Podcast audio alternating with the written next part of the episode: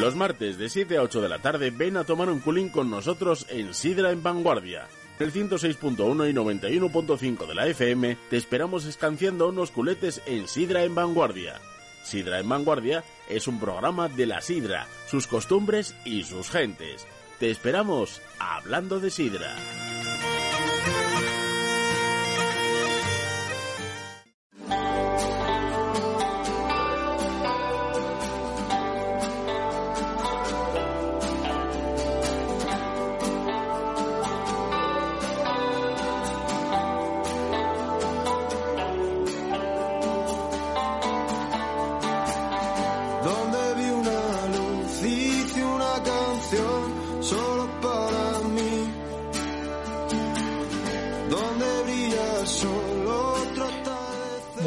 Tardes y bienvenidos un martes más al programa que da voz al sector de la sidra en toda su cadena de valor Sidra en Vanguardia. Sintonízanos en APQ Radio 106.1 y 91.5 de la FM y también desde nuestra página web www.apqradio.es. Hoy en Sidra en Vanguardia vamos a hablar del maridaje y la sidra en la cocina. Y para ello tenemos con nosotros eh, a dos reconocidos chefs eh, de nuestra región. Ellos son eh, don Luis Alberto, jefe de cocina en el restaurante Casa Fermín de Oviedo. Muy buenas tardes y bienvenido, Luis Alberto. Buenas tardes, mucho. Y don Ricardo Señorán, jefe de cocina en el restaurante Farragua de Gijón. Muy buenas tardes y bienvenido, Ricardo. Buenas y gracias. Bueno, pues para entrar en materia, eh, esta presentación fue un poco escueta y queremos conocerlos un poquitín mejor a los dos. Eh, la cocina y, los cocineros en los últimos tiempos están casi englobados en el mundo del arte. Es por eso que, además de comer eh, vuestra cocina, nos gusta entenderos, que a veces no es fácil, ¿eh? Yo quiero empezar por el principio de casi siempre. Eh, mm, suele dar un porqué, eh, sois lo que sois. ¿Cómo es vuestro primer acercamiento a los fogones? Eh, ¿Por quién empezamos? Luis Alberto, por ejemplo. Venga, pues adelante. Venga. Pues mira, mi primer acercamiento a los fogones tampoco tengo un recuerdo muy claro de cuándo y cómo. Lo que sí sé es que la cocina me ha ido enamorando y me ha ido encantando, de tal manera que ahora no sé hacer las cosas sin la cocina. La cocina mm, creo que es un sitio donde uno disfruta, eh, disfruta preparando, aunque sea una comida familiar para luego disfrutarlo con los amigos o la familia. Disfrutas una cocina profesional eh, al frente de tu restaurante. Intentas que la gente cuando venga a tu casa se marche contenta, viene a nuestra casa con mucha ilusión y queremos que se marche con, ese, digamos, ese objetivo cumplido, ¿no? Entonces ya son muchos años, eh, lo he compaginado también mucho tiempo, bueno, lo estoy compaginando con la enseñanza, dando clases en la Escuela de Turismo de Gijón y entonces, pues bueno, es un mundo que me fascina y además la cocina, como tú dices, está de moda porque se lo merece. La cocina creo que es algo mucho más importante de lo que creemos y no tenemos más que remitirnos recientemente al último nominado de los premios Princesa de Asturias de la Concordia a un grandísimo cocinero, excelente persona y asturiana, que es José Andrés. Sí, ha sido con lo es cierto, acaba de salir eh, ahora mismo. Fijaros lo que, la importancia que tiene eh, la, cocina, ¿no? El dar de comer, el llegar a la gente que no tiene recursos, como ha hecho este hombre durante tanto tiempo. Por eso la cocina hay que pronunciarla con mayúsculas, cocina. Y donde uno entra en la cocina es para disfrutar, y eso es lo más importante. Ricardo, a pesar de, de que eres más joven, cuéntanos un poco cómo empezaste tu, pues, acercamiento? Yo la verdad que tampoco fue una forma muy espiritual, como hay gente que mi madre cocina o mi abuela o recuerdo las croquetas. No, me, me medio independicé y cuando me fui a vivir con la que hoy es mi mujer, Cristina, eh, empecé a cocinar en casa y vi que, que me atraía, que me gustaba y, y, pensé, bueno, pues me voy a apuntar a la escuela de cocina a ver si podemos sacar algo de aquí. Y fue la mejor, la mejor cosa que probablemente he hecho en mi vida. Ser cocinero es para mí, bueno, es un estilo de vida y para mí es... Soy una persona súper inquieta que me tiene entretenido todo el día. la cocina. Eso, me tiene todo el día ocupado. La cabeza me la tiene todo el día. Cuando no estoy... Bueno, ahora que tengo el restaurante te ocupa mucho más, ¿no? Sí. Pero no tengo ninguna... Mm, pues mi abuela fue, no, fue una cosa, una casualidad que se ha convertido en una de las mejores cosas que he hecho en mi vida. Cuando algo se hace con, con, gusto, qué bien, qué bien se hace, ¿no? Eh, ¿Cómo crece a lo largo del tiempo vuestro estilo en la cocina y por qué o quién están influenciados? O sea, este estilo que tenéis hoy, ¿ya veníais con él o fuisteis evolucionando? Un poquitín esa evolución, ¿cómo, cómo, La cómo se desarrolla? eh, lleva muchos años evolucionando, no va a parar de evolucionar, la evolución ha sido increíble. En el mundo de la cocina no había congresos, sí en medicina, en la- Sí. todo. En el mundo de la cocina no. Sin embargo, eh, hace como 30 años aparece el primer congreso de cocina en Vitoria eh, y a partir de ahí los congresos se convierten en un referente para todos los cocineros inquietos, ¿no? donde querías ir a ver qué es lo que se estaba haciendo en el mundo de la cocina. Y hemos pasado de platos a veces eh, clásicos eh, a actualizarlos y a platos que se innova, con cierta innovación se han convertido en platos contemporáneos. Pero sí que es cierto que la evolución de la cocina es permanente, ha sido permanente. Tuvo un boom en los años 80 enorme, 80 a los 90, donde se despegó la cocina clásica española por la famosa Nouvelle Cuisine, que en España, traída por seis cocineros vascos, se convirtió en la nueva cocina. Y a partir de ahí ha sido subiendo, subiendo, subiendo hasta conseguir lo que tenemos ahora. Y la cocina mediterránea Y también. la cocina mediterránea, lógicamente, la cocina mediterránea nos llena la boca. Yo me gusta mucho hablar también de la cocina del Cantábrico. Cocina del Cantábrico me parece Cantábrica, me parece fantástico, aparte de la mediterránea, ¿no? Y luego no hay que olvidar nunca la grandísima aportación de Ferran Adrià. Ferran Adrià fue un cocinero, o ha sido, o es un cocinero. Yo siempre digo que de no haber existido habría que haberlo inventado, porque fue el que nos colocó en el mundo entero como, como país gastronómico. ¿Cómo crece tu estilo hasta Bueno, hoy? yo creo que lo más importante primero es la formación. Tener una base, formarte en una escuela, si puedes, si no puedes formarte La en una de escuela, Gijón pues tiene una fama maravillosa y no es porque esté aquí Luis Alberto, No, ¿eh? pero tiene es una, fama. gran, una gran escuela. Es una gran escuela, ¿eh? Y luego, sobre todo, el, el aprender a, a saber estar en una cocina. A cuáles son los tiempos, qué requiere una cocina, eh, en todo, lo que todo, todo lo que engloba, tanto cocinar como qué supone la persona que friega, el camarero, comprender todo eso. Luego sí que es verdad que con los años, con las personas que vas trabajando, pues vas absorbiendo un poco, vas adquiriendo formas de trabajar. Y lo que es muy, muy importante para un cocinero y cómo he evolucionado yo es con el tema de, de probar. De intentar probar todo. Todo lo que cocinas tienes que probar, tiene que pasar por tu boca. Ahora que tienes tu propio negocio, te tienes que dar cuenta de eso.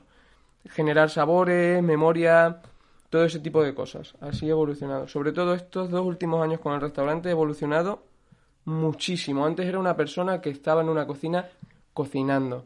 Para otras personas. Para o- cubrir un horario de trabajo. eso es, no para cumplir un horario de trabajo, porque para mí es una pasión, pero cuando trabajas, mm, como quien dice, para alguien, cocinas, pero al no tener tú la máxima responsabilidad, Ya. hay muchas veces que hay cosas que parece que se te escapan. De esta forma, tienes que aprender a probar, a tenerlo todo bajo control y evolucionas muchísimo. ¿Lo ves así, Luis Alberto? Hombre, ¿Lo ves por así? supuesto, yo vamos a ver, y lo que ha dicho es cierto, porque un cocinero es cocinero, pero tiene que ser empresario. Si no, va- si separas la profesión con la empresario, está totalmente perdido.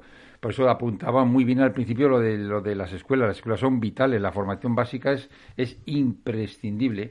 Y luego yo a mis alumnos siempre les digo, mira, me gustaría que fueseis dueños al menos de un establecimiento por lo menos durante un mes, para valorar lo que está diciendo Ricardo. Para saber lo no es lo mismo ¿no? ser un trabajador que ser tu trabajador y tu empresario. La palabra empresario, los cocineros, sean o no empresarios, deben de grabarla porque es lo más importante. Y si no eres empresario, no vas a ser nunca un buen cocinero. Hay que ser cocinero y empresario. Y cuando tienes una empresa como, como, como Ricardo, que, que viene de fuera, ha hecho un restaurante fantástico, donde se come maravillosamente bien, pues ahí es lo que no, esa evolución día a día, su inquietud es para mejorar todo lo que está haciendo. Eso es una cosa muy importante. Y una cosa que también creo es, yo llevo dos años con el restaurante, yo ahora estoy tiernísimo. No sé si esto va a evolucionar. Para ser un buen cocinero empresario, tu negocio tiene que perdurar en el tiempo. Sí, claro. No vale que ahora de repente, Estés ay, en qué bien se come en tu restaurante tal y cual, y de repente en dos años, ¡pum! No, tiene que evolu- tienes que ir evolucionando con él y tienes que perdurar. Como De eso- una, una casa como Casa Ricardo, Fermín, por de ejemplo. esos casos este, podemos hablar por cientos en todos los sitios. En todos ¿eh? los sitios, sí. Gente sí. que sube, llega y desaparece en dos años. Por eso el, el quedarse, el asentarse es muy, muy, muy importante. Y lo estás consiguiendo porque hace las cosas bien. Porque a veces las cosas no se hacen como se debe y por eso uno se cae. Pero cuando hace las cosas bien es una cuestión de tiempo. Pero sí que es cierto que hay gente que no ha perdurado porque igual somos cocineros, pero no son empresarios. Por eso hay que unir la palabra cocinero y la palabra empresario. Equilibrio el totalmente. equilibrio si no es difícil, imposible. Si no es imposible. Eh, Ricardo, que es más joven, ¿hacia dónde quieres ir? No sé, quiero cocinar. Y quiero cocinar, quiero seguir creciendo como cocinero. ¿Tienes algunos objetivos? No, eh? mm, quiero cocinar muy bien, quiero decir, siempre quieres crecer. Quiero crecer y hacerlo bien. Quiero que lo que tenga que venir venga, pero porque porque de verdad lo sentimos y porque lo estamos haciendo bien de verdad. Y que el público identifique tu cocina. Y que la gente que venga a Farragua diga, joder, es que he ido y me ha gustado de verdad, es que estaba rica es una la comida. experiencia buena. Estaba rica la comida, el servicio ha sido un, un buen trato, eso es lo que quiero que se convierta. No sé si preguntarle a Luis Alberto hacia dónde quiere ir, porque con la trayectoria que tiene. Pues mira, eh, después de la trayectoria Casa Fermín, dentro de dos años hacemos un restaurante centenario. Soy la, soy la tercera generación del, restaurante y tengo ya a mi hijo y mi nuera, Guillermo y Laura, como Metidos- cuarta generación Ya metidos en el que ajo. están ya metidos en el ajo, llevan ya 10 años y eso es lo que realmente me anima para seguir, desde luego, apoyándoles en todo lo que necesiten. Pero sí, no cabe duda es que la ilusión es la misma de antes, ¿eh? no, no ha cambiado. La ilusión, además, verlos a ellos, cómo disfrutan, cómo crecen y cómo trabajan, pues es lo que realmente es lo que eso anima, anima a prefiero. uno por la mañana Totalmente. ya. ¿eh? A arrancar.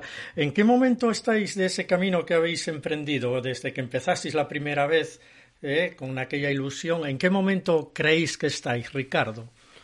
Yo creo que según evolucionas Tú como... co- acabas de decir que todavía estás tiernín, o sea que... Sí, no, pero según vas evolucionando como cocinero, eh, siempre tienes un momento. Quiero decir, yo por ejemplo ahora con mi negocio tengo otro concepto de lo que es un negocio, pues disfruto de aprender de eso. Seguramente que cuando esté un poco asentado saldrán otras cosas, intento disfrutar de esas cosas. Eh, Siempre, lo que sí soy muy trabajador con todo. Muy, muy trabajador. Eso creo que es lo más importante. Eso es, eh, para exigir a los demás hay que empezar a exigirse a uno mismo. Eso- sí, yo en mi restaurante soy el bien. primero que se tira al suelo si hay que fregar, yo predico con el ejemplo, yo con eso no tengo... Luis no tengo Alberto, en el momento que estás, ya nos lo acabas de decir, estás ahora ya pasando el testigo. Nunca te olvides que nunca dejamos de crecer. Y una cosa importante en la edad, cuanto más años cumples, menos sabemos. Cuando uno Ya. es joven piensa que sabe todo y te das cuenta año tras año Que eso no es que poco sabemos, con lo cual lo importante es seguir creciendo eh, tanto en el tema personal como en el tema profesional. Eh, vuestros establecimientos son una referencia en Asturias. ¿Qué experiencia se puede esperar un comensal cuando acude a ellos? Contarnos un poco cuál es la orientación que le queréis dar al, al establecimiento o que ya tiene. Mira, yo creo que cuando un cliente va a un establecimiento, lo más importante es que se vean cubiertas las expectativas que han puesto antes de ir. Para mí eso es el éxito. Voy a un sitio en el que voy a comer y digo, "Jo, pues que viene comido. Pero ha dicho una cosa importante también, Ricardo. En los restaurantes no solo se come, en los restaurantes te atienden. Y los restaurantes, tan importante es el comedor como la cocina.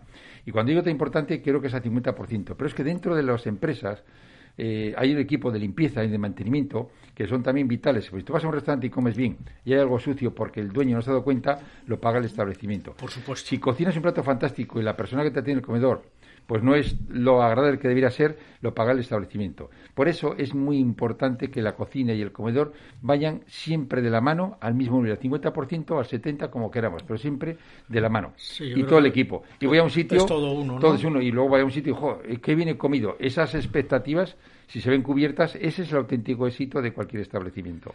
En, en el caso de Farragua, háblanos un poquitín, ¿qué experiencia se puede esperar un comensal cuando acude a él?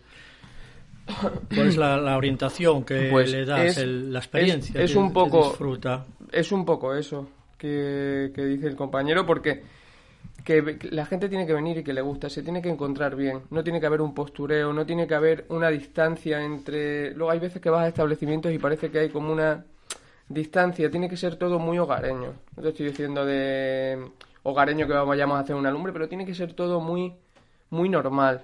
Tienes que ir y sentirte bien, sentirte a gusto, que la comida sea muy buena. Tienes que ser exigente también. Sí, claro. Quiero decir, no, no conformarte con viene la gente y se siente muy bien. Tu No, plato es tu personalidad. no, tienes que ser muy exigente y los puntos de cocción tienen que ser perfectos, las temperaturas, tienes que exigir al camarero, al equipo, pero eso para la gente que viene que sea que haya una normalidad en lo que pasa en el restaurante. En vuestro proyecto culinario existe un presente, porque lo conocemos, pero ¿cuál es el futuro que os imagináis como propietarios de un sitio donde, donde, se, donde se pueda disfrutar de vuestra experiencia culinaria? Hasta ahora hay una trayectoria. ¿Cuál es el futuro? Eh, En el caso de Luis Alberto casi lo sabemos, que es... Sí. Y el futuro además que lo que intentamos es inculcar a los que vienen detrás, Lo, lo, difícil que es, que es muy, muy, muy difícil, ¿eh? Y sobre todo eh, cuando trabajamos, el, lo, más importante es la calidad del producto. Si digo que lo primero es calidad, calidad y calidad. Ahora se habla mucho de técnicas, pues si de un producto de calidad, la técnica adecuada, el resultado siempre va a ser bueno. Entonces, inculcar las próximas generaciones eh, que ya habrán visto cómo hemos trabajado, quiero que vivan mejor que lo que hemos vivido nosotros con un trabajo mucho más llevadero, pero eso no les insime de mucha responsabilidad y mucha, mucha dedicación. ¿Cuál es el futuro de Farragua? Pues yo en el futuro, bueno, me gusta. Yo cuando monté el restaurante eh, no era la idea de decir quiero tener un restaurante, me gustaría liderar un proyecto en el que sentirme con mi equipo, bueno, ir todos a una y ir viendo cómo todos crecemos, como, como una familia e ir viendo cómo, cómo todos vamos creciendo. Que el restaurante sea muy exigente e intentar lo que, lo que decía él, tener buena vida. Que los restaurantes sean restaurantes y es un sitio donde se echan muchas horas, pero el equipo también tenemos que tener la capacidad de decir, no somos negreros. Tenemos que tener nuestros descansos y la gente tiene que tener tiempo porque queremos ir a sitios y hace unos años que cambió verdad Luis Alberto queremos ir a sitios, hay que cambiar más todavía. Queremos ir a sitios con con estrella o sin estrella, que sean muy buenos, que la gente esté muy capacitada, que tenga conocimientos, pero si no tenemos tiempo para adquirir esos conocimientos o para poder esas inquietudes que tenemos cubrirlas no merece la pena. O tiempo para ti, que es lo más importante. Si es calidad de vida, que es que la hostelería, yo siempre he dicho que, eh, por ejemplo, mis suegros han vivido mejor que los abuelos, los fundadores. Nosotros hemos que quiero vivir un poquito mejor que los anteriores. Mi hijo quiero que viva mejor que nosotros. Es, una, una, una, una, ley muy, muy, muy, muy básica. hay que trabajar, hay que trabajar y vivir, las dos cosas. lo que pasa es que nuestra educación es diferente a la educación de la gente joven como venís, porque es cierto que yo lo veo en las escuelas, el, alumnado eh, le dedica muy poco sacrificio al aprendizaje, al trabajo, al esfuerzo, muy, muy poquito. ¿Tanto, se, ¿tanto se nota? muchísimo. Te digo, llevo 36 años dando clases, ¿eh? o sea, que son muchas promociones las que han pasado. Sí, sí. Y es algo en el que no, no hemos mejorado en exceso, el, digamos, las ganas. Lo que estamos hablando de ganas tuyas, me gustaría tener las ganas de los muchos alumnos. ¿Por qué? Porque nosotros en las, en las escuelas, la materia prima es humana tú en la cocina, yo en la cocina compramos la mejor merluza, la mejor lubina, el mejor mero. Y con ello lo hacemos lo mejor que podemos, mejor que sabemos y el resultado es exitoso. En las escuelas tenemos la materia prima, son personas. Y tú tienes delante de ti a 30 alumnos y depende del interés de los 30 alumnos, tú vas a sacar un rendimiento mucho mayor o menor. Entonces hoy creo que lo que falta es eh, ganas de aprender y sobre todo un poco de sacrificio. No digo que estén 40 horas, pero un poquito de sacrificio. Y es una cosa que más echamos de menos porque se nota. Empezamos con proyectos de 30 alumnos y terminan 10, 12 y cuando pasan 5 años dices, ¿dónde estaban esos 10, 12 de la promoción de hace cuatro años? No, estoy trabajando dos. Y eso es triste, con lo que cuesta traer a las escuelas. Sin embargo, eh, Ricardo, con su juventud, ¿cómo habla de esa responsabilidad, ese sacrificio, esa ilusión claro, porque lo ha hecho, se ha formado, lo ha vivido, lo está padeciendo. Pero claro, mm, el porcentaje que Ricardo de formarse en una escuela, trabajar y luego independizarte como una empresa, no está al alcance de todo el mundo. Pero eso no quiere decir que tú como trabajador no hagas lo mismo que él como empresario, para que la empresa funcione y para que tu trabajo sea lo que tiene que ser, de alto rendimiento para que tú te vas formando. Bueno, dentro de vuestra, de vuestra carta, eh, supongo que valoraréis como Bademecum de vuestro trabajo eh, algunos platos estrella. ¿Por qué consideráis ese plato estrella y a cuál le tenéis más cariños? En todos los restaurantes hay un plato que es el plato estrella. Dice, este es el que yo. ¿eh? A veces son platos que quedan en el tiempo. ¿no? A veces se hace un plato sin mucha intención y resulta que pasan 20 años y sigue funcionando. Y otros te esfuerzas y lo quitas a los cuatro días. La cocina, con la evolución actual, es muy difícil mantener muchos platos que se conviertan inicialmente como novedosos y que sean contemporáneos muy Pero siempre hay uno que Hombre, tengo uno dos, sí, tengo uno dos de unos caramelos de morcilla. Recuerdo que hace, Por ejemplo, hace muchos años hice unos caramelos de morcilla con una salsa de cerezas. Le dimos la, la con una pasta brick, un relleno de morcilla con verduras para suavizar la verdura. Además, morcilla no asturiana, porque no se puede, porque tiene mucha grasa. Morcilla de arroz, morcilla de burros. La traigo además una morcilla especial, una morcilla de, hecho con arroz bomba. Y entonces con muchas verduritas casi no sabe morcilla. Entonces, la pasta brick hacemos, tiene la forma de un caramelo.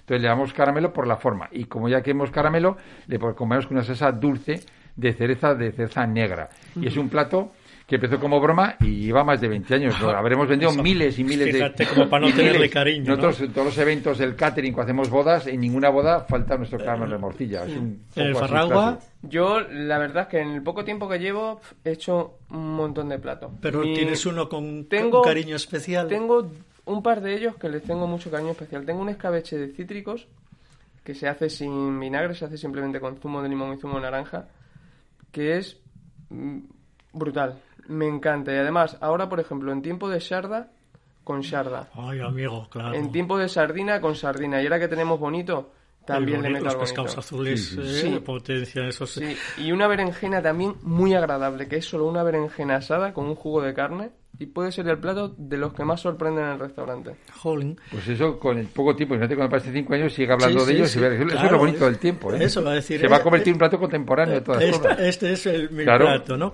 Bueno, vamos a hacer un pequeño corte publicitario para unos consejinos y en nada estamos de vuelta.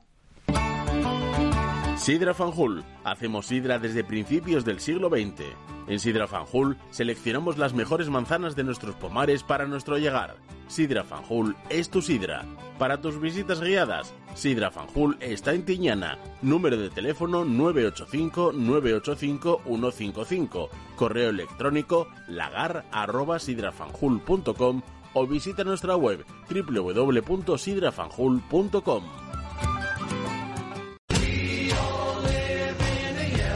En pleno muelle de Candás, la sidrería El Submarino encontrarás especialidad en sardinas a la plancha, pulpo a la plancha, mejillones al ajillo y picantes. Pide nuestros arroces por encargo. En Sidrería El Submarino tenemos una espléndida terraza con vistas al Cantábrico. Ven y disfruta con nosotros de un ambiente marinero. Sidrería El Submarino. Estamos en la calle Rufo Rendueles 16, Candás. En Candás, Sidrería El Puerto. Disfruta de los mejores pescados y mariscos del Cantábrico regados con la mejor sidra asturiana. Ambiente acogedor y reservado. Ven a echar un mariache con nosotros y a disfrutar del mar en el plato. Sidrería El Puerto. Encuéntranos en calle Pedro Herreros número 5, Candás.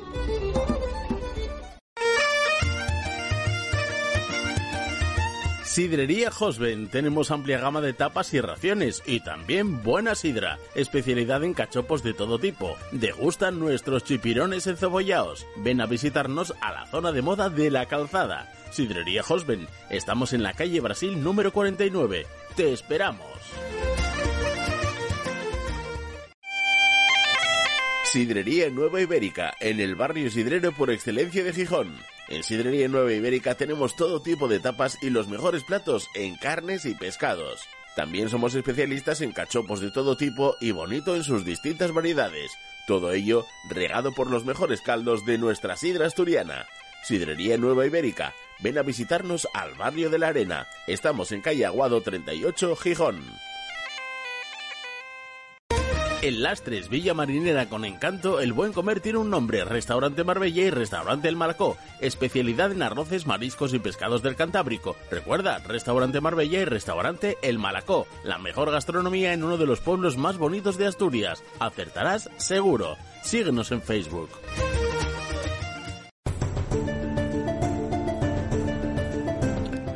Bueno, pues ya estamos de vuelta después de estos consejinos publicitarios. Estamos con Luis Alberto del restaurante Casa Fermín de Oviedo y estamos con Ricardo Señorán del restaurante Farragua en, Gijón. Estamos en APQ Radio 106.1 y 91.5 de la FM. También nos puedes escuchar a través de nuestra página web www.apqradio.es. Eh, hoy el programa habla de maridaje y les pregunto a, a- a nuestros invitados, ¿qué es un buen maridaje? Es como los matrimonios, que vaya bien el la comida con la bebida. Y eso que la palabra maridaje no es las que me gustan, me gusta más la armonización. Pero es cierto, es como equilibrar comida y bebida que estén equilibrados. Los profesionales, eh, ¿cómo valoráis qué tipo de bebida necesita cada plato? Por ejemplo, yo tengo eso, unos caramelos, tal, ¿qué tipo de bebida va? ¿Cómo lo valoráis eso los profesionales? Ricardo, que te veo muy metido Es que luego depende de lo que vayas a comer. Por ejemplo, voy a comer eh, un jugo de carne que tiene una, un poquito de grasa y que tiene... Bueno, pues voy a utilizar algo que limpie para el segundo plato. O algo que equilibre esa grasa. O esto es muy ácido, pues algo que lo suavice. Pues tienes que buscar ese equilibrio. ¿Cómo buscáis ese equilibrio? ¿En conjunto con el sommelier? Probando, Eh, probando y pro- probando. Probando y probando Sí, y probando sí, y probando. Eh, ¿Cuáles son los principales eh, maridajes aceptados por los comensales a nivel cultural? ¿Hay unos estereotipos? Es decir, con la carne vino tinto, con el pescado vino blanco. ¿Hay Nada, algo eso era así? antiguamente Eso sí. antiguamente. Ahora Antiguamente blancos, pescados, tinto, carne y rosados para los arroces. Va, eso- eso- hoy no tiene nada que ver. Hoy hay blancos espectaculares para carnes, hay tintos fantásticos para pescados y hay rosados que van un poco pues con pescados, con marisco, con todo. No tiene nada que ver. Ahora mismo el mundo del vino ha evolucionado tanto o más que el mundo de la cocina, que hemos ido de la mano. Esa evolución gastronómica y mm, de viticultura. Entonces ahora mismo hay una combinación extremadamente fantástica. Entonces ahora mismo todo el mundo te vende un vino con sus características. Con esas características, como decía Ricardo, ¿qué característica este? ¿Qué plato este? Y entonces vas, vas uniendo uno con otro hasta que lo mejor es esto. Ya vas, de esa manera vas recomendando a los clientes qué es lo que quieren tomar y hoy el cliente es muy receptivo muy receptivo a las recomendaciones para esa combinación. Y luego están los gustos de cada uno de nosotros. Lógicamente, eso es intocable. Pero bueno, es importante. Sí, porque vosotros cuando hacéis una recomendación, eh, lo- obviamente, o tenéis un sommelier, o, Mm. o el metro, el jefe de sala, o quien le corresponda, cuando está con unos platos ya prácticamente definidos, él ya tiene que saber Sí, mira, cómo nosotros- recomendar. Yo tenemos, tenemos una chica, una, una mujer sumiller, Belén, es una mujer que lleva mucho, tiene mucha, mucha experiencia. vosotros. Hay mucha gente que ya pide que venga ella, ¿no? La que toma las comandas es mi mujer, eh, la comanda, pero de vinos. Y enseguida mandamos a Belén porque es la que realmente conoce el mundo del vino y la que cuando explica, explica el porqué de ese vino con ese plato. Y ese conocimiento es el que hace darle confianza al cliente. Y esa confianza consigues que el cliente se predisponga a que le va a gustar más de lo que puede esperar, porque te ha contado la historia del vino, la historia del plato y el por qué le recomiendas Eso, ese plato. Es muy importante. El porqué del maridaje. En vuestro caso, en Farragua, lo hacéis en conjunto, sommelier, cocina. Sí, es, es- es muy parecido, es muy parecido. Nosotros, por ejemplo, nuestra carta de vinos no son vinos que de repente el cliente venga y, "Ah, pues conozco todos, intentamos tener cosas que son muy No hace diferentes. falta. También nos guiamos mucho de nuestros proveedores. Ajá. Porque al final, y que trabajan con las bodegas y son gente que cada vez, lo que él decía, el mundo del vino evoluciona muchísimo. Puedes beber un tinto de Galicia que no tenga que nada que ver con un tinto de cualquier otra, son vinos más frescos, o puedes beber un blanco que sea graso en la boca. Es totalmente En diferente. España Nosotros, somos tan ricos en las denominaciones de origen del vino, Y en ¿verdad? Asturias también, no olvidemos que tenemos una sidra, que hablamos de sidra, pero también unos grandes Sí, vinos. eso ¿eh? voy a es- preguntar es después. muy importante, sí, sí. eso es. Y nosotros igual, tenemos a Coqui, que es Aurora, la chica que se encarga del, Del- del tema de los vinos, pero tenemos a Mara que también va evolucionando mucho con este tema. Y ella además eh, conoce mucho lo que nosotros hacemos. Conoce mucho lo que yo cocino, porque tienes que saber y tienes que probar Eso, eso, el maridaje. qué comida. Es que el maridaje tiene que ir eh, Eso en es. combinación con la, con la cocina. Y luego te digo, ¿no? tienes que estar harto de beber. Quiero decir, y tienes que cuál- acostumbrarte a beber, para ver lo que, a beber y a comer. Entonces nosotros ella lo eso lo maneja bastante bien y así es como lo hacemos. Ahora te- os preguntabas lo de la sidra. ¿Para vosotros la sidra puede ser un buen producto para maridar? Es un producto fantástico, ahí no hay ninguna duda de que es así. Además, tenemos ahora mismo muchas sidras diferentes que nos permiten maridar muchos platos con diferentes tipos de sidras, sin ningún tipo de duda. Creo que en la sidra, en Asturias hay grandes, no hay grandísimas sidras que maridan fenomenal con muchos, con muchos platos.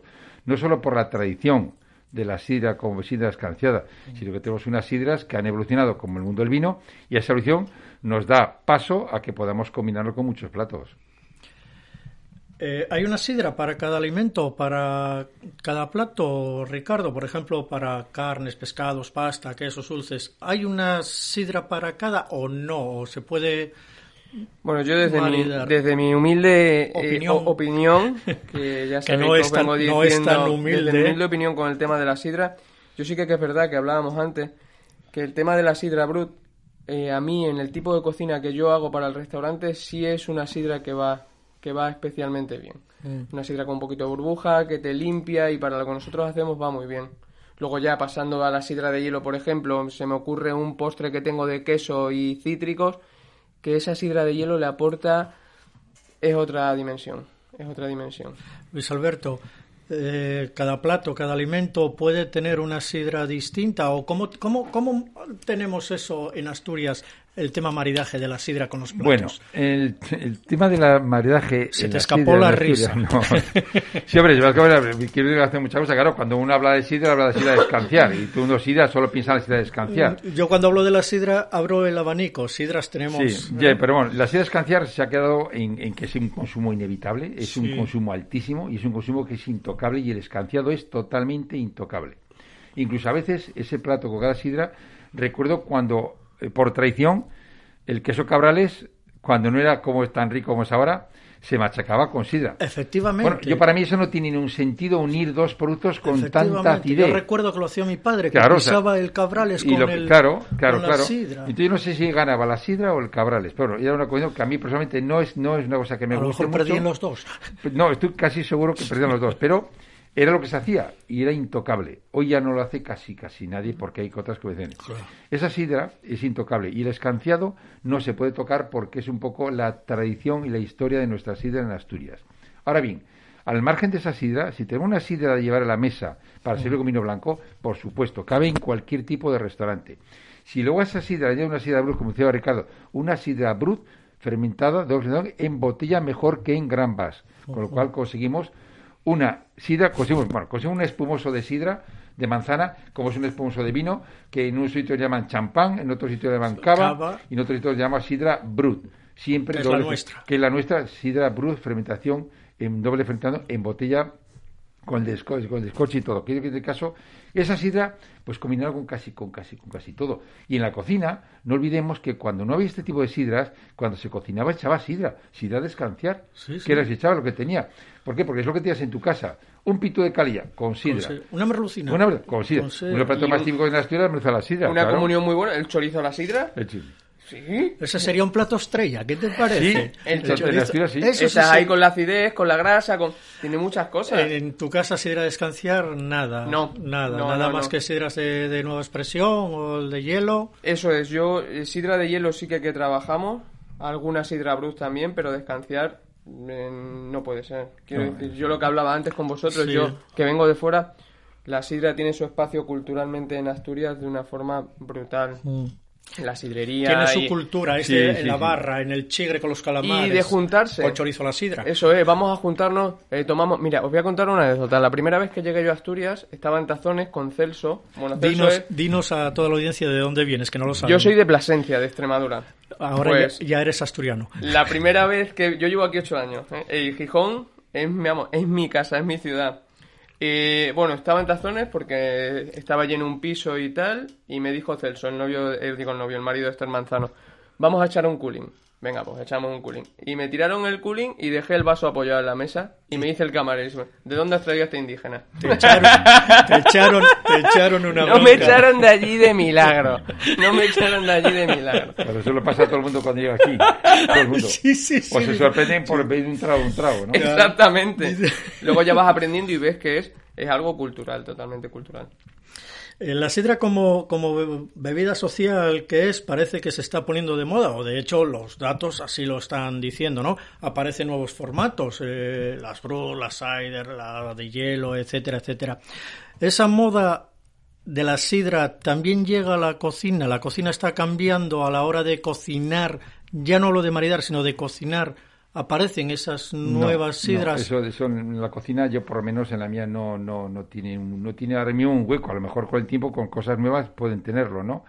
Hombre, si quieres algún tipo de postre, algún tipo de, gelatina, algún tipo de, de, granizado, pudiera tener, pudiera tener, pero en principio no, no es importante en las cocinas porque si uso en la cocina usamos vinos blancos, vinos tintos, lo que quieras, o brandis, o coñás, eh, o usamos sidra perfectamente, o la brut, o la otra sin la, la, natural. Sí, la natural o la brut sin ningún problema, o la de mesa que tienen quizás menos menos acidez. Sí. ¿En Farragua cocináis con sidra algún plato? Eh, la verdad que, como dice Luis Alberto, la sidra tampoco tiene mucho protagonismo en la cocina. Lo que sí tiene, lo que sí tiene muchísimo protagonismo en la cocina de Farragua es el vinagre de sidra. Muchísimo. Eh, no solo para alinear eh, una ensalada, sino para poner a punto un jugo de carne, para elaborar. Nosotros tenemos un postre que es bastante ácido, con piel de limón, pues para buscar un equilibrio dulce-ácido le ponemos un poquito de, de este vinagre. De ese vinagre. Luego, Sí. luego, luego tocamos el tema vinagre, ya nos cuentas. sí, sí, sí, sí. Pero la sidra como, como con- tal, No. Eh, no. A lo mejor en algún guiso tradicional que de repente un día me apetece, pues sí que, que uso un poquito Eso, de... que sí. a lo mejor quieras eh, innovar algún plato, no sé, como comentábamos antes, una Sí. a la sidra o un tal, la sidra natural, sin Sí, más, sí, sí, ¿no? sí. No hay ningún otro tipo de sidras en, No. en la cocina. En la cocina mm, no solo se cocina, sino que también se investiga. Eh, ¿Es la sidra un elemento en evolución e investigación en la cocina? Puede serlo. ¿Se investiga con ella? Yo creo que más que investigar O se, debería. se aplica, ¿no? Yo creo que investigar, vamos a ver, investigar, investigar cuando llegas, tú ya obtienes un producto determinado y es un producto de calidad, tienes que aplicarlo a donde quieras aplicarlo para que destaque el plato o incluso el propio producto, más que investigar. Lo que sí hacemos es probar muchas cosas. Eh, si hago un plato y quiero equilibrar la acidez o le quiero subir, le puedo poner un tipo de sidra, un tipo u otro.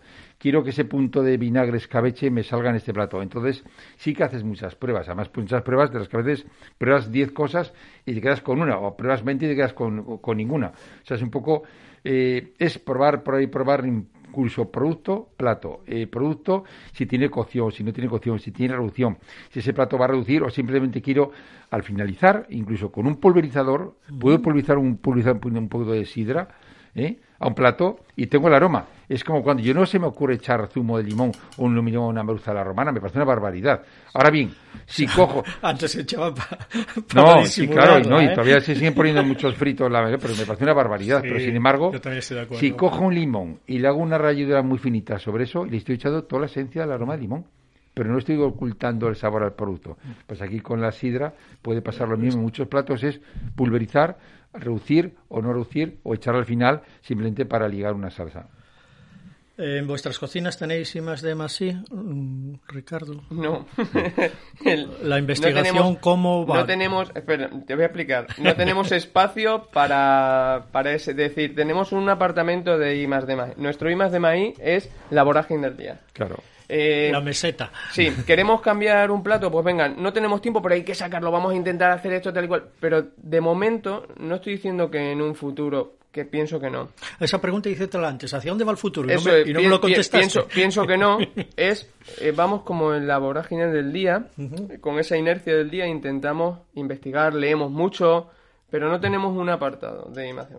Nosotros, yo trabajé eh, con David Muñoz y tenéis que ver qué portento... No Estuviste, tiene... eh, creo que dos años con, Sí, estuve con- dos con años. David Muñoz, ¿no? Tenéis que ver en esa cocina qué portento de creatividad sin tener Es que un cocina- espacio de decir la cocina de me paro Muñoz- y tengo un y más de más y no. Es un portento en, en el día a día. Ya. Increíble. Eh, increíble. David Muñoz eh, es la creatividad eh, en la cocina. Sí, sí. Pero hay muchos tipos también de creatividad. Ya. Hay creatividad con técnica, que técnicamente tengas una creatividad impresionante. Él tiene una creatividad de mezclar sabores.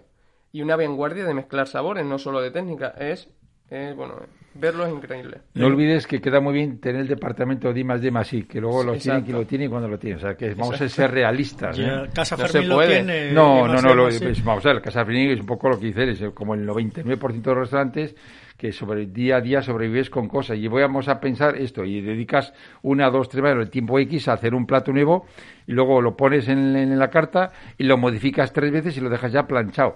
Pero no ha habido un departamento de esas características. Eso, vamos que a ver, eso económicamente queda- no se puede. eh, eh, es- eh, es insostenible. Por lo menos para un restaurante como el mío, que somos pequeños y somos cuatro trabajadores, es insostenible. Eh, llega el verano, llega el calor y con él las ensaladas se hacen las dueñas de, de la mesa. Os pregunto a los dos, ¿es un buen maridaje el vinagre de sidra? ¿Cómo se comporta con los aceites de oliva o qué otros tipos de vinagres se utilizan? ¿Llegó la hora del vinagre, Ricardo? En mi cocina hay vinagre todo el año. Todo el año, tanto para caliente como para templado, como para ensaladas, como... Es un producto mm, que yo me identifico muchísimo con el vinagre. Me encanta el ácido. Y lo que te decía antes, para una salsa, por ejemplo, ponemos unos tendones con un jugo de carne, pues al final un poquito de vinagre te abre que no sea tan pesado, te facilita comer el plato, te da un aroma si lo pones justo al final, depende de que sean, si es de sidra, de sidra, si es de Cabernet Sauvignon, me, me encanta. ¿Y los de sidra ligan bien en la cocina? Luis Perfectamente. Alberto? Lo que pasa ¿Tu es que hemos, hemos tardado mucho en tener buenos vinagres de sidra en Asturias. ¿Cómo se hacía el vinagre de Asturias? Se dejaba almondonado, se echaba todos los restos allí y vinagre. Y Y vinagre. valía, valía todo, eso no valía hoy. Y yo hemos echado de menos. Hoy van a las vinagreras. Hoy, claro, eso, ¿eh? hoy no. Hoy hay, en, Asturias hay grandísimos vinagres. Y los hay con unas características que, vamos, con los aceitios, con el mejor aceite de oliva del mundo que quieras, se lo armonizan perfectamente. La cuestión es el tipo de vinagre, el tipo de aceite y las proporciones de uno con el otro. Y da igual, frío, caliente, en una entrada, en un postre, como quieras. El vinagre es imprescindible en cualquier cocina para terminar o para guisar. Cualquier guiso que hagamos, echar poquito de vinagre. Nadie lo sabe y es el que da el toque diferente al plato. Sí, ya antiguamente, hace muchos años, Siempre, claro. Se utilizaba en otras culturas vinagre para los guisos. En la cultura árabe utilizaba muchísimo Y- vinagre. En las marinadas para las cazas El- y todo, sí, en todo, ¿Y, en todo. y la de sidra dónde, dónde encaja mejor? ¿En los pescados? ¿En las pastas? No, no, donde quiera. Yo, creo que Donde yo, por- quiera. yo- yo uso mucho en, la- en los pescados, mucho, porque hacemos muchos escabeches, pero igual un escabeche y una ensalada. Los Y escabeches en- con, con- es que porque da, porque- pero queda de, de- de- de vinagre cine, los sidra. vinagres en Asturias fantásticos y que queda francamente muy bien.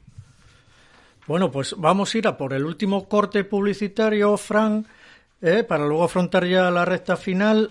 Eh, nada, unos segundos y aquí estamos de vuelta otra vez. Sidra El Piloñu, tradición asturiana, bebida saludable. Sidra El Piloñu, solo sidra. El justo tiempo en barrica, con experiencia, dedicación y mimo, consiguen una sidra 100% natural. Sidra El Piloñu, más de 50 años haciendo sidra, seguro que la hacemos bien. El Piloñu, solo sidra, Nava, Asturias, pídela en tu sidrería. Cafetería Golden, en el barrio de Jove, especialistas en el buen café. Ven a ver los partidos de fútbol y todos los eventos deportivos con nosotros en la Cafetería Golden. Tenemos pantalla gigante. Disfruta de nuestros conciertos en directo los fines de semana. Ah, ¿quieres un colín? También tenemos sidra tradicional asturiana. Cafetería Golden, calle Hería de la Polia 35, Jove, Gijón. En la calzada, Sidrería Celorio, auténtico ambiente sidrero, variada carta y espectacular cocina tradicional. Sidrería Celorio, riquísimas parrilladas de pescados y mariscos, sin olvidar nuestros cachopos. Vaya manjar. Sidrería Celorio, menú del día y fin de semana. Prueba nuestras tapas en barra, te sorprenderán. Sidrería Celorio, calle Domingo Juliana 6, Gijón. Volverás seguro. Sidrería de Nájera, especialistas en el buen comer y mejor beber. En Sidrería de Nájera disponemos de una amplia carta donde destaca nuestro arroz con bugre. En De Nájera, todos los jueves, elaboramos un magnífico menú por solo 9,50 euros, con bebida incluida. Te sorprenderá nuestro ambiente y la calidad de nuestro servicio. Sidrería de Nájera, estamos en Magnus Blistac número 51, Gijón. En Jove, frente al colegio, visita Alimentación El Sol, donde encontrarás productos asturianos garantizados y con servicio de reparto a domicilio. Lleva la sidra que te gusta. En Alimentación El Sol la encontrarás. Pasa a vernos. Alimentación El Sol. Estamos en la calle Vicente Fernández número 20, Jove, Gijón. Sidrería Restaurante Casa Cefero, menú diario y menú especial los fines de semana, variedad de tapas y raciones. Casa Cefero, especialidad en lechazo y sardinas a la plancha. En Casa Cefero disponemos de una espléndida terraza y un amplio merendero al aire libre. Ven a vernos y disfruta de los mejores caldos de nuestra sidra. Casa Cefero, San Jorge de Eres sin número, Gozón, frente a la iglesia.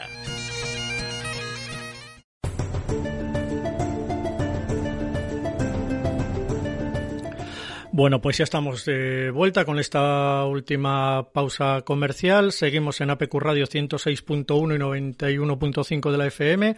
Nos puedes seguir también en www.apqradio.es. Estamos hablando de maridaje y la sidra en la cocina con los jefes de cocina de Casa Fermín, Luis Alberto Casa Fermín, que está en la calle San Francisco 8 de Oviedo. Y estamos con Ricardo Señorán, del restaurante Farragua, que está en la calle Contracay 3 eh, de Gijón. Continuamos hablando de sidra y hablando de cocina. La sidra espumosa eh, es una bebida de celebración. Bueno, entendemos que es una bebida de celebración. ¿Tiene cabida en la cocina? Mira, yo la palabra celebración me parece bien, porque uno cuando toma es como tomaba alguien un cava un champán era para celebrar algo, pero sin embargo la sidra brut en estos momentos es una sidra brut que vale para muchas más cosas, no solo para celebración, simplemente es como una bebida para acompañar un menú completísimo. Incluso tomar un aperitivo o una comida entera o tomarla con un plato determinado. Por eso no creo que sea solo de celebración para celebrar, simplemente es mm. para consumo que va perfectamente con muchas cosas. Para comer solo un menú entero con, con, una sidra brut. Si es brut, eh, doble fermentado en botella, la ideal sería esa. Y para mí eso, para eso sirve. Y luego va con todo. Y en la cocina, claro que podemos cocinar cualquier plato donde podamos ponerle una sidra en lugar de sidra normal, que es más ácida, una sidra brut, que es mucho menos ácida, es mucho más armoniosa y nos puede encajar muy bien con cualquier plato de pescado. Imagínate unos platos de la cocina francesa más típicos, la, la, el champán de toda la vida. Bueno, pues puedo cambiar el champán por una sidra brut. no quiero que sea igual, pero quiero decir que fijaros cómo el champán ya dicho hace tantos, tantos años, un plato más clásicos de la cocina francesa, Ya, ya se hacía, con lo cual, claro que va perfectamente la cocina, la sidra brut, o eh, para comer, o simplemente para armonizar, o para celebrar. ¿Cómo lo ves, la bebida espumosa? Danos una opinión tuya. Yo en sobre la, bebida las cocinas o en la mesa. En Farragua es muy, muy importante. La burbuja con lo que nosotros hacemos va, va especialmente bien. Bueno, una buena burbuja creo que va bien con, con casi todo. Con casi todo, ¿no? con una buena burbuja nosotros podemos maridar un menú un menú un menú completo te aguanta prácticamente todo desde el entrante una carne un postre, postre. Te, aguanta prácticamente todo así que yo en nuestra cocina funciona bastante bien en, en, el plato no lo, no lo echáis en, la pota. Hombre, eh, lo, lo, que decía él, el lenguado o el champán, o sí que, que es verdad, nosotros todavía no lo hacemos, pero vamos, constantemente estamos cocinando, estamos cambiando platos, no es una cosa que, digamos no lo vamos. No es descabellada, Ricardo. No, ya lo verás, pero, no es descabellado. Creo que es un acierto muy importante para cosas puntuales y no lo, irás viendo y descubriendo porque merece la pena probar. Eh, vamos a cambiar de región un poco, vamos a compararnos con, con, una región casi vecina, la sidra vasca. La sidra vasca eh, nos lleva a la delantera en comercialización. Eso dicen, dicen que venden mejor sus productos que nosotros. Mm, puede ser que tengan razón o no, no lo sabemos. Esa ventaja que dicen que, tienen está secundada porque la sidra vasca está más ligada a la gastronomía que nosotros. Nosotros la sidra la, inclinamos más a la tradición, a la cultura, y ellos la sidra la inclinan más hacia la gastronomía, hacia la mesa, hacia la cocina. Es difícil de determinar. Mm, hay algo que es indiscutible, ¿no? Que los vascos defienden todos sus productos de una manera, vamos, insuperable. Y si hablamos de productos, la sidra es un producto que la defienden de maravilla. ¿Que la defiendan mejor que nosotros, la mejor nosotros? No sé, yo tengo mi duda. Nosotros en Asturias la sidra llevamos mucho, mucho, mucho tiempo eh, tomando sidra, bebiendo sidra de muchas maneras.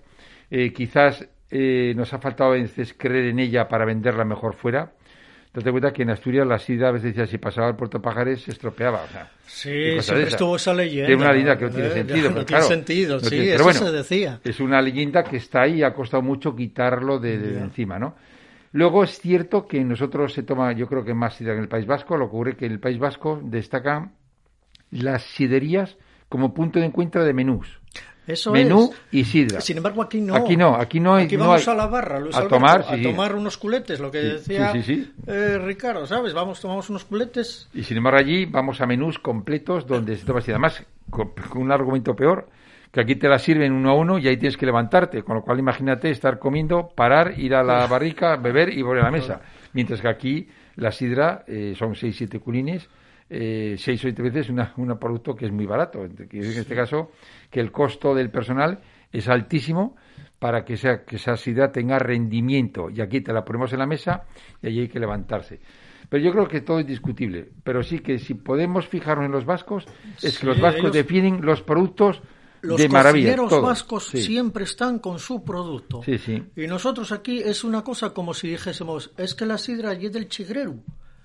Que hay una cosa distinta, Bueno, el mejor es que- chigrero al, es- al- sí, a lo mejor eh, es que el chigrero del serrín. como A lo mejor es que al- se ha apoyado mucho, a lo mejor es que se ha apoyado mucho, mucho, mucho, mucho esas sidras, esas sidras, se ha apoyado mucho institucionalmente y Mm. ha, y ha sido manteniendo una, un enfoque diferente al que queremos verlo.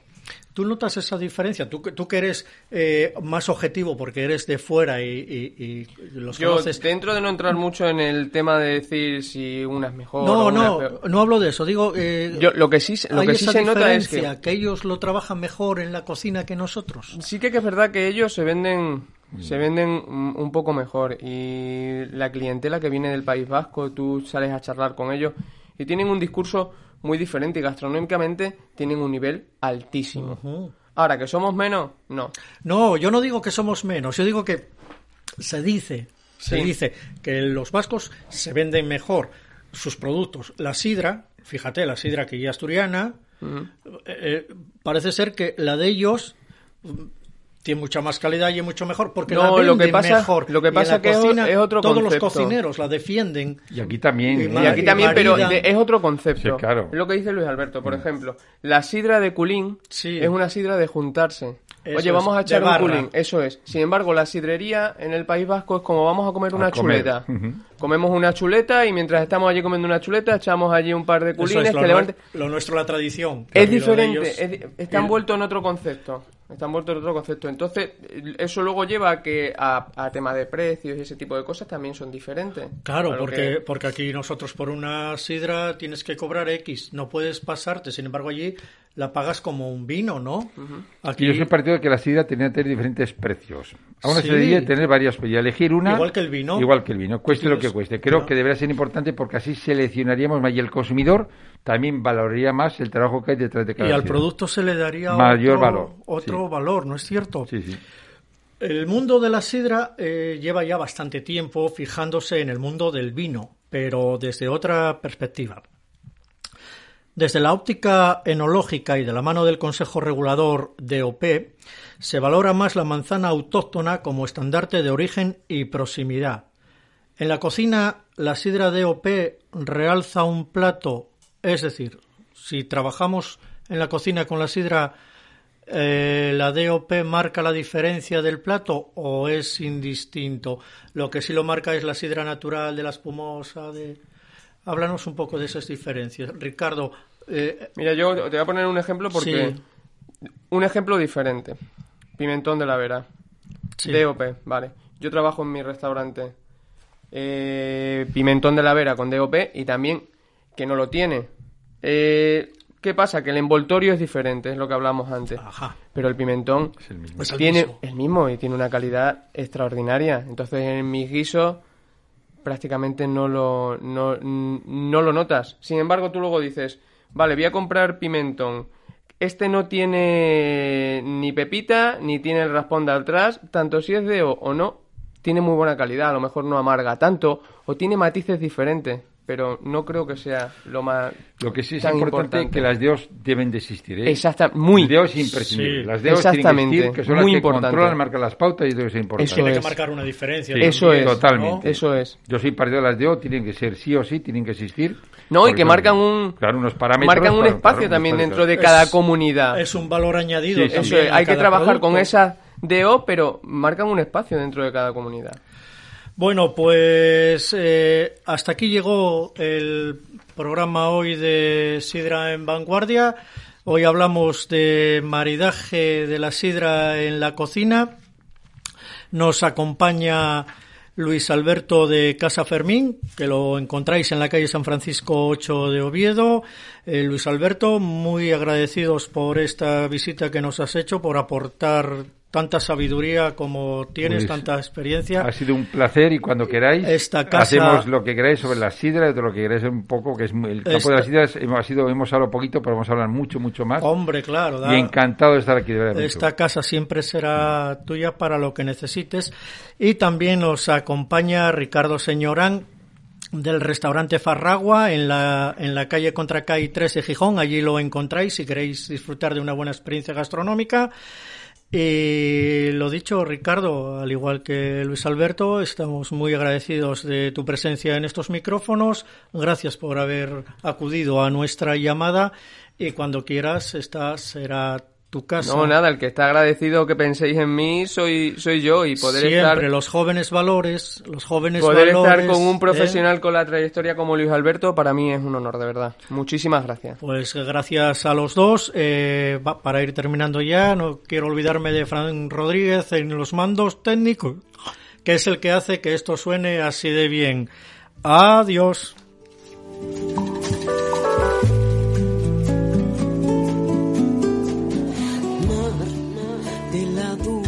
Vete de mi vera, que mi alma está hecha de seda y con poco se puede dañar.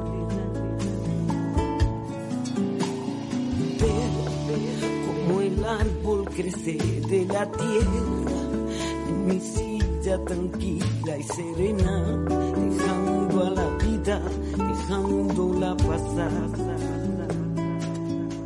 Quiero ver It's been